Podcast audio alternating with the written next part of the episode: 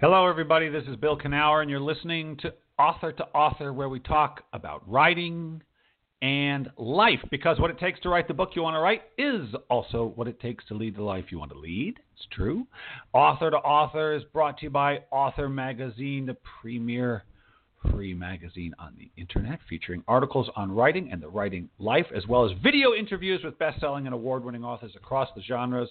Got a new issue coming out November 1st, but tomorrow I am going to put up my conversation with Cat Rambo, science fiction and fantasy writer. Interesting woman, great conversation. Had it at the conference uh, this uh, September. It's up there, and I'm going to put it up tomorrow. So look for it tomorrow, Halloween, October 31st. Uh, we are also funded. Uh, you can find it at authormagazine.org, by the way. Authormagazine.org. We're also funded by the wonderful Pacific Northwest Writers Association. They've been supporting writers from pen to publication since 1955. Yes, they have. Uh, they do a great writers conference every year. We do it in September now up here in the Seattle area. But that's not all. No, it's not. We also have every month a monthly meeting or some industry insider comes along and talks about the craft or the business of writing. And if you can't make it to the meeting itself, if you don't live in the Seattle North or the Puget Sound area, it doesn't matter. It doesn't matter. You can do it on the internet. You can visit us on the internet. We uh, send it out there, so it doesn't matter if you live in India or England or Boston. It doesn't matter. You can check it out. So join the PNWA. Go to pnwa.org I want to thank everybody. Uh, if I saw you when I was down at, in Pasadena this weekend for the Writers Digest Novel Writing Conference, it was a good one. A lot of great people. Had some great classes. It was a lot of fun. Thanks to the folks who had me down there. If I saw you, hello. Nothing much going on in my world right now, so I don't need to talk about it. All I need to do is get to the author. And if you are in a writer, and if you have been around the writing world for a while, you probably have heard of this guy. You may have even met him at a writers' conference. It's Jeff Herman, the literary agent and author. Uh, Jeff opened his literary agency back all the way in the mid 1980s when he was just a young pup in his mid 20s. Since then, he has made nearly one thousand book deals, including many bestsellers, of course. But he's not just an no, he's an author also. He wrote. Uh, see, this is where I first heard of Jeff. Jeff Herman's Guide to Publishers, Editors, and Literary Agents, now in its 28th edition, and it has sold more than half a million copies. He's also the author of Write the Perfect Book Proposal, co authored with Deborah Herman. He has presented hundreds of workshops about writing and publishing, and has been interviewed for dozens of publications and programs, including this one. Let's get a little conversation going. Jeff, welcome to the show. Thank you. It's great to be here. So, Jeff, you, you were you started your own agency in your twenties. Did you like were you a boy 14 lying in bed thinking I just want to be a literary agent as soon as I can? what how did that how did that dream become a reality for you, or when did the dream even start? Uh, really, in a very backward way. Uh, yeah. No, I I was acting as a literary agent before I even understood what the term meant, uh-huh. and I was acting as a literary agent uh, without knowing that I was what I was doing would be defined as being a literary agent. All right. So I kind of got into it in a very backward way. Explain this to me. You just you just had a friend or something who was a writer, well, and you I, said, "I think I could sell that thing for you." Uh, I had gone uh, out of college. I went into the public relations business, okay. and uh, some of my clients, uh, they were uh, in business and they had written books to help wow. promote themselves and help sure. promote their businesses. So I was promoting their books and them, and then they asked me to help them get new deals with book publishers. And I just figured, well, I guess you just call them up and uh, you know talk to them about about yeah. because that's how you d- you dealt with uh, media. I just sure. figured it was another form of media, and so I was making deals uh, for people. But uh, you were a savant. but I didn't I didn't know I was an agent. And I remember then they said, "Can you help with the contract?" So I uh, I figured, yeah, I went to a Barnes and Noble and I bought a book called How to Negotiate a Book Contract, Oh and uh, I read it, and and so yeah, then all of a sudden I was an agent. Wow. So you really just fell in. That is the, that has got to be one of the weirder because a lot of it's like, oh, I came out of you know Barnard and I or Swarthmore or whatever, and I went and got a. I was an associate editor or reader, and that's sort of very typical. That yours is, I would think, atypical. Have you met anyone who's had a similar journey? Uh, no. Uh, No. Most of the agents and editors I know, uh, they they really were strong. Uh, they were they really were you know focused on that career. You know, Yeah. probably starting in college or or soon afterwards. But you must have seen. I mean, you were you had a career. You were in public relations. What? Why did you decide to make this switch? Why not just make it a little dally? It was, Why did you uh, pursue it? I'm thinking back, and I realized it was kind of exciting. Uh, yeah. I it wasn't fee based, so somehow I felt that that put less pressure on me. See, in PR, public relations, you know, you you get a a fee and then you're expected to perform. So what I liked about being a literary agent was I didn't have to ask for the money until after I delivered the result. And Right. uh I somehow even though it, there was pressure on me to generate commissions so that I could survive. Uh, Sure. I still liked the dynamic of not actually owing anything to anybody until you know, uh, and and delivering the goods before I could you know uh, collect on it. It's a funny thing. It's true. I hadn't thought of that, but with the PR thing, so you, you give someone, you know, your thousands of dollars, whatever it is, and then Yeah, there's a question of your reta- or your retainer. Yeah. How do you Yeah. know if you've like earned your keep? Like it's always negotiable whether you've done uh, kind of a enough or whatever. Whereas with a literary agent, it's pretty straightforward, isn't it? Uh, yeah, I mean A little more the straightforward. the the result is you get a deal for the for Right. the author, and you negotiate the contract and you negotiate the terms, and uh, most of the time, you know, the author really has to be very happy because you you did it. You know, Yeah. I mean they yeah.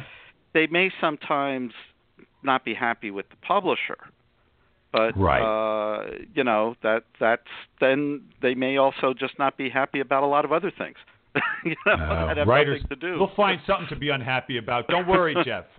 Yeah. We're good at that. Uh, so you started with nonfiction with businessmen and people with like a what you would call a platform, I guess. Did you are you still drawn? Have you stayed in that, or do you like to roam across the fiction, nonfiction genres? What's your main interest right now? Okay, I did it uh, in the 80s. Actually, what what happened was, as an agent, I had a really good niche in computer books, which were Ah. exploding Yeah. at the time. Yeah, yeah. Uh, Yeah. You know, through the second half of the 80s into the 90s, uh, it was a, a huge uh, program for uh, publishers to just, and they they kept coming out with new hardware and new software. Right. It was a very entrepreneurial field at the time, not not consolidated like it Right. is today. So, uh, but and then I expanded from that really to all areas of nonfiction. Uh, I flirted a little bit with fiction, and I realized I didn't have the same aptitude for it. Right. Yeah. Uh, you really had to like love reading fiction to represent fiction. You really had to read it to know if the quality Yeah. was there. And I realized, I, you know, I didn't have the skill set to really be able to say what was good fiction, or at least what was marketable fiction. Right. But you, but so you started in the '80s, uh, and and I started started doing nonfiction myself. I'd come to the to writing through fiction, and then I've shifted to nonfiction, narrative nonfiction, but still nonfiction. And so I was introduced to the book proposal, which I was not pleased with at first, but I came to understand it and have changed my opinion about it. Because I came in fiction, you just write the thing and send it in, and then people try to sell it. But it's a different animal with nonfiction. Has That's the book right. proposal evolved since you started selling books in the 80s, or has it always been around in the in the, the form it is now? Okay. Uh, I would say that it has not changed. The Really? details, Yeah, I would say it's still interesting. Uh, it's it's still essentially the same document it always was, and you know, let's Yeah. explain that with nonfiction, unless you're talking about a memoir or something, you're Even with memoirs now, even memoirs, I hate to, sad to say, You- yeah. You don't have to proposals. write the the whole manuscript. No, you maybe just no. need one or two chapters, depending on the Yes. nature of the book. You write the proposal, which Yeah, tedious, but it's a lot easier than writing a whole manuscript on spec because Right. on the basis of the proposal you can get your contract. yeah, Uh, so the only thing that I think has changed, and it's only been over the past 10 years, is the author marketing section uh, Yeah. has become even more crucial. It was always important right. but it it has be, it started now with especially in certain aspects of nonfiction, the author's marketing ability and infrastructure uh, is sometimes more important than the editorial yeah. component. No, I th- yeah, I think that's a, often the case. I, I hear Yeah. that a lot from from uh, people I know where they've said they didn't even want my book; they just wanted my platform. You know, And So Exactly. the book was really secondary. So that section of the proposal has become much more crucial than it used Right. to be. But otherwise, I don't think it really has changed, I, and it probably doesn't need to change. Yeah. Oh, that's that's interesting. All right. Well, so okay, so you, uh, but now you've got this book, and I, I it's so funny because, you know, I started looking into agents probably in like 1992. Right, it was my first like, okay, I've got this thing now. What the hell do I do, kind of thing. So I started looking into literary agents, and I, I, I think that's when I first banged into your book because this is edition number 28.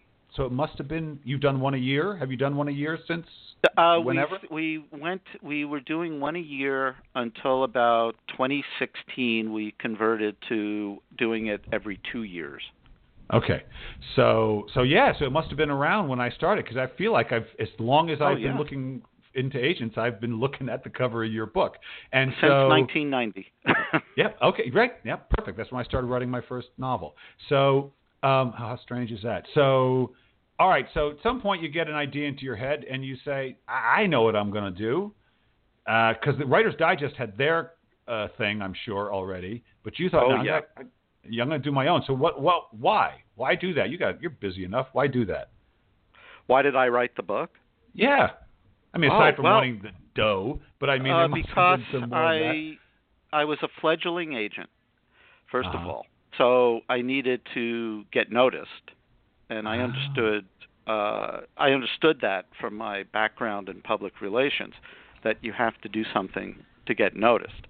Uh, the other reason was is I realized that you know this was way before digital information. So Right. most of the information that I was accumulating in order to be an agent was uh, completely unavailable to the public. I mean, Right. it was like really well fortified uh, information. Uh, and what I'm talking about is really the the names of the editors. Yeah. You know, who are Yeah. the editors in these publishing houses that actually make these decisions. And I realized that unless you were an agent, you probably You didn't know. didn't you didn't and there was no way to get that information there really wasn't uh, in any quality way. So i figured well why not just put it out there? You know Right. put you know give give people information about the publishing houses because again there was no website. So the only you know Yeah. how would you know what these publishers were actually doing? And there were a lot more publishers then also than there are now. Yeah. uh, so I figured let's describe each house so that people know what what the what you could publish there and can't publish there, and give the names of the editors and what each of them are specializing in editorially, and Yeah. give and then give directions about gee how do I pitch myself, how do I not pitch myself, and Right. uh, so that's really how it began. And just, and you found a and you found a market for it pretty quick. Uh, you know, it's fun. Most I so I did. I acted as my own agent, and Sure. uh, I wrote a proposal, and I sent it around, you know, to a lot of Right. publishers, and I got a lot of rejections. They just didn't think that there was a big enough market, or they Right. didn't, which I thought was crazy, or they Right. just didn't really want to get into uh, do a reference book because it was basically a reference book. So, but I did find a, a relatively small, uh, relatively new independent publisher named Prima Books at the time, uh, who saw it as a great niche book, and they, you know, the the owner of the company, uh, who was the pub- publisher and the editor in chief, uh, Right. and probably had other functions as well, Yeah, you know, including right. maintenance, Yeah. physical plant maintenance, whatever. Uh, he had a great vision for it, and he said, "Yeah, I mean, this this is crucial. Every writer would want this information, you know, if it could be given to them on a silver platter." And that and that's Right. what we did. Yeah. And you And found and, and, and it found a it found and it found a readership relatively quickly. At its peak, it was selling close to 50,000 copies a year. This is all pre-digital. Yeah. Wow. Wow. And a lot of it hardcover probably. Or was it? Or was it Not hardcover. It was paperback, but you know, it had a premium price. And Sure. then when we really hit the sweet spot was in the late 90s, early 2000s, we added a CD to it. As Ah, you could pay oh, instead of yeah. pay, and we raised the price to like $49 and added a really good interactive, you know, thing that you would stick into your computer. Uh, yeah, yeah. uh, again, there was nothing uh, online or digital about it yeah. uh, but it gave all kinds of bonus materials in there and information and ways to track things and uh yeah it was it was great and then you know of course those things became obsolete Yeah. CD-ROM whatever discs CD-ROMs all Yeah. It's gone. It's gone. And Yeah. so now, but we just came out with 28th, and it's and so obviously because there's so much available online for people. There's all these websites where they you can go and find blah blah blah. But there must still be people that find it handy to have it all packed into one book still, even with all Yes. the stuff that's available. And that's Yeah. why we continue to do it because Yeah. there are there's still first of all they know that it's been vetted and they know that it's all there. Uh, Yeah. Now, of course, they can buy it also as an ebook, though. It I you know Ah, I'm yeah. I'm old school. I prefer having it like if, right on my desk that kind of information Yeah. uh, in hard copy form. Uh, so you know, yeah, there you know, there's still it's not the vibrant market that when I was selling 50,000 copies, but I'm happy Right. to sell, you know, 15 to 20,000 copies a year. Sure, sure. And so, do you? And you obviously uh, you you like to teach and go talk to to uh, writers. Uh, what kind of stuff do you like to when you go around to the conferences? I do you teach them at conferences or do you do your own thing? Uh, no, I uh, do several conferences a year. Yeah. And what I enjoy doing is telling people how to really understand and reverse engineer the system of how to get published. Uh, Reverse how to sort of engineer it. yeah, how to think out of the box, how Okay. to understand what the enemy is. The enemy is the odds, the statistical Right. mathematical odds Right. that say The you know one out of a thousand get published. Yeah. so what yeah, you yeah. have to do is stop thinking. Like for instance, you can't really think of yourself as being uh, one of the 999 that aren't going to get published out of each cluster. You really have to think about of yourself as that person who's going to get a deal, because Yeah. thousands of people do get a deal every year. That's right. I like your attitude, Jeff. This is what this show is all about: is positivity. You know, I, inter- I one of the first writer conference I ever went to uh, was uh, I I saw uh, uh, forget his name. He was the fiction editor for the Atlantic Monthly back when the Atlantic used to publish fiction, and it was a big deal to get published in his magazine. But they only did one. Still is. Oh, for sure. And if you were a fiction writer, that could start your career, and he knew that. But they, in, but you, they'd only do one a month, so twelve a year. And he said, "Listen, I read all my submissions, and I get twelve thousand submissions a year." And the whole room went, "Ugh," right? He said, "Hold on." He said, 10,000 of them should never have been sent to me. They just Right. weren't ready. They just weren't even in the. And he said, and then the two, and he started whittling it down. You know, he maybe he, he he would know in a paragraph or less if the book, the short story should have been sent. And he said, really, there were just a few hundred that were really in the ballpark. And exactly. a lot of the people, and I thought it was so relevant because the numbers I think can be so depressing and so misleading. You know, I would imagine you get queries for stuff that you would uh, you don't even represent, but they probably send exactly. to you anyway. Yeah. yeah. yeah. Oh, yeah. I mean, I am rejecting an extremely high percentage. I right. mean, I think I'm, you know, representing less than 1% of what I'm being pitched. Sure. But I'm being pitched a lot of romance novels, which I would never right. represent, even if even if there are they are good, I wouldn't know. So yeah. I mean, and other agents, you know, they only represent romance novels, and they're That's rejecting right. everything else. You know, so we're not in lockstep. You know, no. it's very there's so many variables to it. Yeah, and I I tell my clients uh, and, and students like, look, if there's a certain things you can do that will put you into a higher category right away if you just make sure you send to the right agent, for instance, and use their exactly. name and let them know who else they. Very easy stuff, kind of. That just lets you know that you're kind of a more serious person about your work and that you're it's and that you are have sent to the right place and so on. And there's a lot of people who just don't even clear that hurdle, which is actually a pretty low hurdle to, to clear. It's the first screen. Uh, yeah. Everything, you know, most agents now are getting 95% of their submissions, uh, you know, by email, which is fine. Of course, it, yeah. it really yeah. has uh, cut down on the number of shelves we have to keep. Uh, right. so, and so every agent, you know, once they're successful established agent, is going to get hundreds of unsolicited pitches each month. Right. And yeah. on average, they're only going to represent 1% of them, of those hundreds, sure. maybe a thousand each month. Right. So you're basically, when you're doing your screening, which is not all, that's not what we can do all day. We have to set aside some time to do that. Uh, we're looking for the reasons not to read more, to just yeah. press the regret button, you know, and send yeah. a regret letter or whatever we do. You're looking, we're looking for reasons not to consider it any further. So really, right. what you want to do is not give any of those reasons.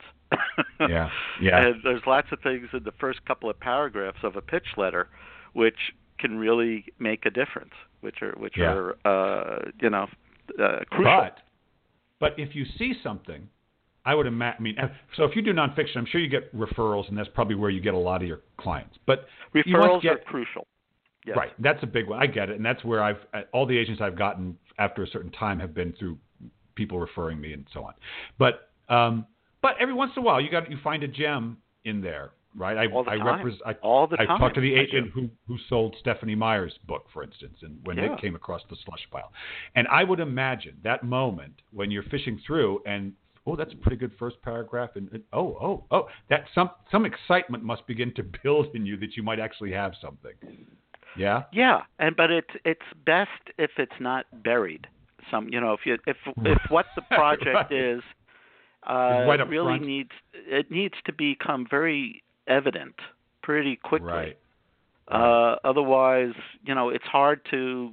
We we shouldn't have to like uh, decipher these pitch letters right. to figure out what the person actually wrote or wants to write. You know, right. it really needs to come through very quickly. Yeah, yeah. I, you and, and it gets hard for a lot of writers. It's it's tough for them. Uh, I teach a class called Marketing for Authors Who Hate to Market, and that includes uh-huh. I'll talk to them about query letters. And what I try to do is help them get over just their fear and loathing of pitching and marketing and selling. And a lot of it just has to do with a sense of like, I don't know how to make people like me and this sort of thing. And I, I, when I when I talk to them about query letters, I say try to think about how much you absolutely love the book, and if you can mm-hmm. have you know have that communicated. A lot of them are fiction writers. Uh, that'll help you write it. Does that make sense? I don't know. You probably yeah. You I mean, I I tell fic- fiction writers, you know, maybe open up with some really dynamic dialogue. You know that pulls. That could be your first paragraph. You know, just interesting you know just have it be you know some really uh like uh that sort of is the essence of the book but right away pulls the person into the letter into reading the letter because the you know the the sample that you're putting at the very front of your letter is just so cool that's an interesting idea all right so listen uh, jeff it's easy to go the opposite direction but i'm now going to give you a challenge give me a reason to be really optimistic about the publishing world. Tell me why I should be so full of hope for this lovely business. Well, the the traditional book publishing market is still over a billion dollars in the United States, and it, it's still Excellent. always growing. Yep. Uh, and all of the product is coming from writers. Publishers do not generate the product in house. They edit it, they curate it, you know, and Right. put it out there and manufacture it, distribute it. But the actual product is being generated entirely by writers. And uh, so ultimately, the whole system of publishing is 100% dependent upon writers in order to exist. So as long as new books are going to be published, and they are, there's going to have to be people who write them. And it continues to be very dynamic. New books eh. are always being published. Every day. Every day. Every day. keep- By, and I'm not even talking about the self-publishing aspect. Right. Uh. I mean that that has added a whole other dimension to it, which is still sorting itself out. But yeah. uh, you know, and that's always that's sort of a bypass way, which a lot of people uh, have Yeah. excelled at. Most haven't, Yeah. but Most haven't. Most are doing it just because they can't stand rejection. I think a big percentage of them just don't like. I mean, there are some people who really see it as a business model, and they're doing, I think, pretty well. But I think a lot of people are just floored by the process of sending their stuff in, and it's their way to get around it. You know, yes, I think that's been my experience.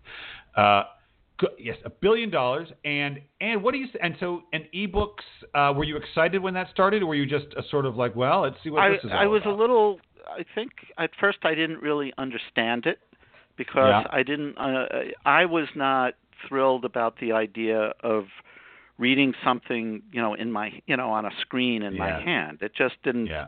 That wasn't my sensibility. But Yeah. uh, but a lot of people, you know, I think people younger than myself, but you know, were okay with that. So Yeah. the when it first, uh, it really see publishers avoided the digital market as long as they could. Yeah. Uh, like there was a thing called a Sony Reader, and there were a few yeah, others. yeah. Yeah, Uh, but the uh, the quality of the the screen quality wasn't that good, Mhm. and they were clumsy to use and everything. Uh, so the publishers were happy with the status quo, not really having, and it, so it represented until about 2010, digital uh, product represented maybe two percent of the whole market, and then Amazon changed the game by creating Yeah. a high quality reader and making it really inexpensive to use. And they didn't even ask for permission to convert a lot of the product into into digital product uh, in some cases. So they just forced the market and they forced the publishers to go along. Yeah. And the market share for digital exploded. All of a sudden, everybody was into it. And then it Yeah. leveled off at 25% about three, four years Yeah. ago. And it and stayed kind of stayed there. Yeah, And, and, it'll I probably always that, stay there. and and and it, in my experience is that we're going a little inside baseball, people, but why not? Uh, that it's what I've seen is it's largely driven by the genres. That it's like that's the big consumers, the suspense, Yeah. science fiction, romance, especially romance. Is that true? yeah, true? category uh, fiction, and uh, it depends. A lot of people just you know think you know if they're traveling or uh, Yeah. they it's a relatively inexpensive way to acquire the product. I mean, Yeah. it's you it's less expensive than buying the physical book, uh, and you don't have to store it anywhere. Yep. You know, worry about what happens to it after you read it. And Yeah. the funny thing is, it's turned out to be very profitable for publishers, even I'm though sure. they did everything they could to resist it. Yeah. It turned out to be profitable for them. And it turned out to be profitable for the writers, even though at first they were resisting it because they, Sure. they thought it wasn't going to be good for them. Uh, it turned out that that everybody is making money from it Funny. and Yeah, making money that they probably wouldn't have made otherwise. Yeah, probably. I I think so. There's no Well- returns. There's no returns. That's right. There's no. There's no the bane of all- capitalization. You That's don't right. have to capitalize the printing. of books. Oh, you don't yeah. have to worry about warehousing. It has really taken a lot of the uh, capital requirements off of publishers' backs.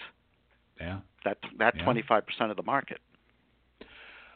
Well, Jeff, this has been a very interesting conversation. Uh, I'm not quite done with you, but before we get to the last question, uh, if, if people want to learn about you, uh, where's the best place to do it? Is it your literary agency or your own personal website?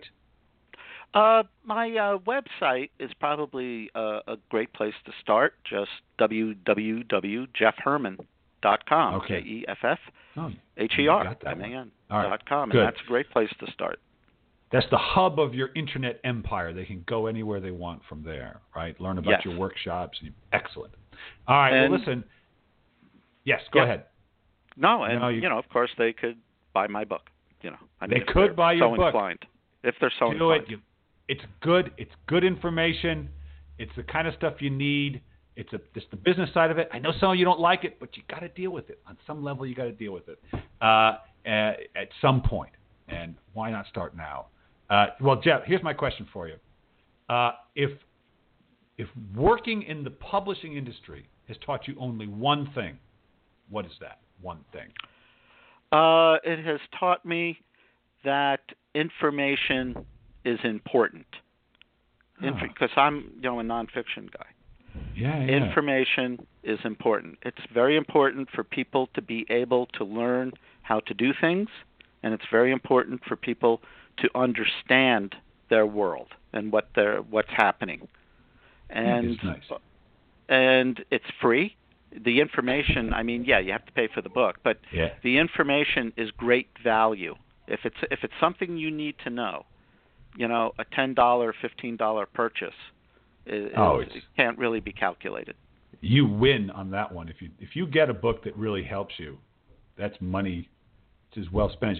And you know, Jeff, and you help people bring it out there. You're part of that. You I try. Absolutely. Thank you. You are. You are. So good work. And Jeff, thank you so much uh, for being on the show. The book is Jeff Herman's Guide to Publishers, Editors, and Literary Agents. Again, thanks so much. Thank you. All right, Bye-bye. take it easy. Bye bye. Yes, people, it's good to have information. See, it's good to be optimistic. He was optimistic, wasn't he? It's a billion dollar industry. It's big. And they need you. They do. They need you, writers. They can't publish them themselves. Maybe they'd like to, but they can't. No, they can't. Okay. I'll be here next week again, as always. In the meantime, do something you love. Just do it.